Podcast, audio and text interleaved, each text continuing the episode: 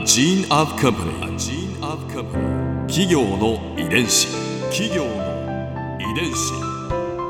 全国に546万社以上あるとされる日本の企業その企業の数だけ理念があり使命があり人間ドラマがありますこの番組ではさまざまな企業のトップや社員の方にお話を伺いながら成長する企業の DNA を解明していきます企業の遺伝子ナビゲーターは私千葉なクララとクオン株式会社代表の武田隆さんです武田隆です。よろしくお願いします。本日はサントリーホールディングス株式会社スポーツ事業推進部長富岡正樹さんをお迎えしておりますよろしくお願いいたします富岡です。よろしくお願いいたします。今回はサントリーの今とこれからについて伺います企業の遺伝子。え今日は4週目ということで最終週ですから乾杯から 行ってみたいと思います、はい。まあ、といっても午前中に放送されているエリアもあるということで、ノンアルでまあそうですよね。はい行きたいと思いますサントリーさんでは乾杯の掛け声がスコールとおっしゃるそうですね、はい。なのでみんなで掛け声いきますよ。いきます。せーの。スコール。スコール。スコール。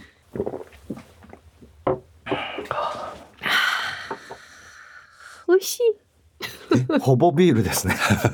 い いやー染みました今。今いい喉越しの音が聞こえてましたね。美味しい。あ、私たちがいただいている銘柄サントリーのオールフリーでございます。休館日を楽しもうということで。なんでスコールなんですか？うん。サントリーがですね、あのビールに参入した時にお手本としたのがデンマークはのビールなんですね。ね。で、デンマーク語でえー乾杯のことをスコールと言ってますので、えーうんサントリーは乾杯の時必ずスコールと大きな声を張り上げてですね、えやってます。ー。うん。あ、ドイツじゃないんですね。はい。基本的にはおそらくビールって、日本のビールって多分ドイツうんうん。のうんビールがおそらく主流というか、あうん。のラガービールって言ってましたけど、はいはい。うん。ドイツ系のビールっていうのは多分お手本に作られたものが多かったと思うんですけど、あのサントリーが作ってたのはデンマーク製のもう少し軽やかなへピルスナータイプっていう、うん。今では本当にあの主流なんですけれえ。ども、そういったビールをお手本に作ってましたんで、うんスコールはい、これまでは売れるまでにはちょっと時間がかかりましたけども、はい、うん富岡さんが今力を入れていることにはどんなことがありますか？うん。はい、あの今あのスポーツ事業推進部というのを立ち上げましたのでスポーツの仕事に力を入れてます。このサントリーが展開してのバレーボールとかラグビーとかうんうんあれのサントリーレディースオープンゴルフトーナメントってあるんですけども、ううんうんそういった取り組みですね。はい。あのもっともっとそのスポーツには多くのお客様に感動とかうん元気をお届けする力があるんじゃないかなと思いまして、うん。だからこそもっと価値のある取り組みをうんしていこうと。そういう形に変えていこうということで、スポーツの部署、専門的な部署ですね。独立させて作ったんですけども。はいこのスポーツに力を入れることで、会社としてはどういったいいことがあるんですか？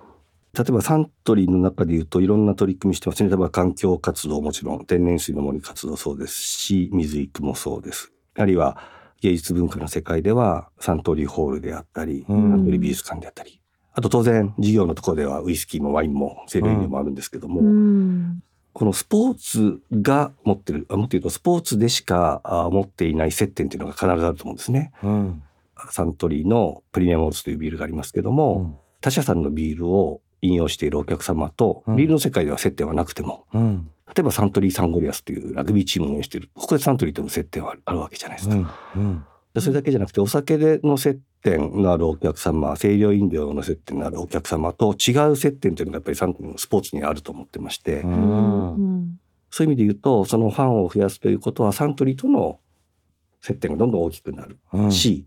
そういった方たちに、例えばサントリー製品をお試しいただくようなうんチャンスもあるということで、まあ一言で言うと、サントリーファンというのをうん。大きく広げるチャンスがあるんじゃないかなというふうに思ってます。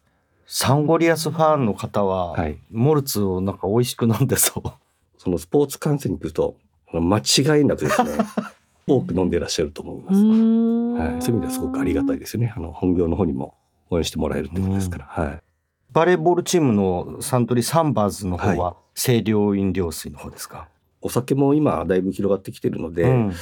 えっと、若い女性の方がファン多いですけど、うん。女性にお楽しみいただけるような、まあ、例えばカクテル類みたいなものですとか、うん。そういったこともご紹介したりとかもしてますね。うん。はい。企業の遺伝子サンバーズやサンゴリアスは、はいこう自社ではい。こう育ててるチームですよね。そうですね。ジャチームですね。でもサントリーは自社のチーム以外にもはいスポーツを支援するっていうことをしてきたわけですはい。か。はい。いろんな経緯はあるんですけれども、とまあ、かつてですとテニスもやってましたし、今ですと、例えば女子プロゴルフうん。とかそうですかね、サントリーレディースオープンって主催はしてますけども、うんえっ、と、宮里愛さんと一緒に次世代を育成する取り組みですね、をしたりとか、うんあるいは、あ渋野日向子さんの海外挑戦を応援したりとかうん、そんな取り組みもしてますね。日本ではいサッカーの J リーグが始まった時にそうですね。最初の広告スポンサーになったああ、そうでですね。はい。本当ですか？サントリーですね。はい。はい。本当に、それは最初はそうです。はい。それは J リーグさんにもやってみなはれって。そうですね。はい。これは皆さんにいつも伺っている質問なんですけれど、100年後の未来富岡さんはサントリーにどんな会社になっていてほしいですか？一言で言うとですね、やっぱりおもろい会社であってほしいなと思ってます。あの、本当に入社を決めた時の感じですね。ちょっとこの会社は違うよねって思って入社してるんですけども、今後、ますます事業成長っていうのが期待できるとするならば、そのおもろいの展開っていうのは限りなく広がっていくんじゃないかなというふうには思ってます。結構振り返ってみますとですね、あの、入社した1989年平成元年っていうのは、お酒の売り上げが圧倒的に多かった会社です。それでもウイスキーの売り上げがとにかく大きかった会社なんです。でそれが10年後ぐらいにはお酒と清涼飲料の会社になってました。ただしその時点ではまだまだほとんどが国内のうん会社ですね。国内でお酒と清涼飲料を手掛けてるのがサントリーっていうのがおそらく2000年前後ぐらいまだそんな感じだったと思うんです。で、そこからまた10年、20年経ってくるとですね、今やお酒と飲料を扱うグローバルな会社に今変わってきてるわけですね。だからこの30年間でだいぶサントリーって変わってきてるうんと思ってるんですけども、確かに。あの、お酒と飲料両方扱ってて、それもグローバルですから、世界中の子供たちからお年寄りまでがステークホルダーというか大切なお客様っていうことになりますんで、あの、そういう意味では、世界各国で今、事業展開してますけども、あの、そこに集まった我々仲間たちのことをサントリアンって言ってますけど、うんそのサントリアンがそれぞれの地域で、それぞれの思いでやってみなはれを実践してですね、いろんな新しい価値提案というか、をして、世の中でみんな、あこの会社っておもろいよねって言ってくれるような、そんな会社であってほしいなっていうのはずっと思ってます。ここでクララズビューポイント。今回印象に残ったのはやっぱりサントリーさんのスケールの大きさです。私は個人的にこう海外の友人とか知人からもうニヤニヤして「ジャパニーズウイスキー」って すごい言われるんですね最近。もう隠し持ってないのか持ってたら売ってくれみたいに言われたりすることよくあるんですけどジャパニーズウイスキーをここまで高めてくれたのはやっぱりサントリーさんのおかげだと思うし最初はだから創業者が時間をかけてこれが成功するかもわからないあの当時時間をこうたっぷりかけて熟成させてどうにか成し遂げて世に出したものでさらにそれをこう継続していくっていうのがすごいことだなって改めて思いますよね。100年後が楽しみですよねそうなると。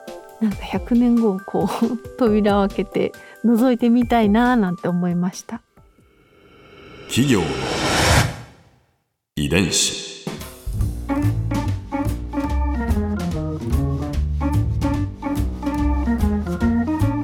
の番組はポッドキャストのほかスマートフォンタタブレット向けアプリオーディでも聞くことができます。